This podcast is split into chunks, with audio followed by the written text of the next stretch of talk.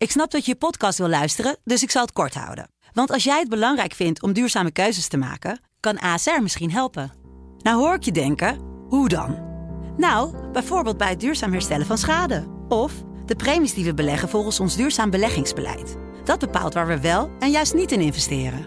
Wil je meer weten over welke duurzame keuzes ASR maakt? Ga dan naar asr.nl slash duurzame keuzes. ASR doet het. Zo, dan kan je nu lekker naar je podcast luisteren. Mijn naam is Jaap Brienen van de Sublime Ochtendshow en dit is een nieuwe aflevering van Hit Story. Dit is het verhaal van Holding Back the Years van Simply Red. Sublime Ochtendshow. Hit Story. Verhalen achter de muziek. Dit verhaal begint in de late jaren 70 in Danton, Engeland, onder de rook van Manchester. De tiener Mick Hucknall woont daar, samen met zijn vader. Die is kapper. Die werkt hard om de kosten te verdienen, maar veel geld brengt hij niet binnen. Zijn vrouw, Mick's moeder, is vertrokken toen Mick drie was... en met hulp van wat buren wordt Mick sindsdien grootgebracht door alleen zijn vader. Dat gaat niet zonder slag of stoot. Sinds Mick wat ouder en mondiger werd, hebben ze veel ruzie. En Mick zoekt een uitlaatklep. Die vindt hij in de muziek. Hij had de Sex Pistols zien spelen. En daarna begon hij zelf ook liedjes te schrijven. Daardoor gebruikte hij, daarvoor gebruikte hij een tip die hij kreeg van een leraar op de kunstacademie waar hij naartoe gaat. Die leraar zei: De beste schilderijen maak je als je je echt verliest in je werk en gewoon gaat schilderen zonder er al te veel bij na te denken. En op die manier begint Mick teksten te schrijven. Zijn eerste liedje noemt hij Ice Cream and Wafers. IJs met wafels. Nou, bij zijn tweede liedje komt hij echt op gang. Pas nadat het klaar is, realiseert hij zich eigenlijk waar het over gaat. Hij schreef een liedje dat gaat over het moment dat je het huis uitgaat. Dat je op jezelf gaat wonen. En over hoe eng dat eigenlijk is. En waarin hij terugkijkt naar de tijd dat hij nog wel thuis woonde. Dat hij zoveel ruzie had met zijn vader... en dat hij soms zo verlangde naar de armen van zijn moeder. Dat liedje neemt hij op met zijn band die hij heeft, The Frantic Elevators. En het wordt uitgebracht ook als single. Maar heel lang duurt het niet met die band, die valt al snel uit elkaar. Maar Mick geeft niet op, begint opnieuw. Nu niet met een punkband zoals die Frantic Elevators... maar toch een beetje tegen de stroom in van die tijd met een soulband. Die vernoemt hij naar de kleur van zijn haar... en sinds jaar en dag zijn bijnaam, Red.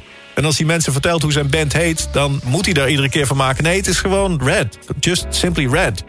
En dat vindt hij eigenlijk nog beter klinken. Binnen Simply Red, die nieuwe band, gooit hij dat tweede liedje... dat hij ooit schreef een paar jaar later opnieuw op tafel. Iedereen is enthousiast. Ze schrijven nog wat extra tekst en een extra refreintje. Ze maken een nieuwe versie van het liedje en dat nemen ze op. In Nederland, in Blaricum nemen ze dat op. En dat liedje wordt een groot succes. Hoog in de hitparade in veel landen, in Amerika zelfs op nummer 1. Het maakt Mick in één klap wereldberoemd... en het zorgt er zelfs voor dat zijn moeder weer contact met hem opneemt. Dat wordt overigens niks, daar heeft hij helemaal geen behoefte meer aan. Maar de jeugdherinneringen van Mick Hucknall schreef hij op in dit liedje. Holding Back the Years. Simply Red.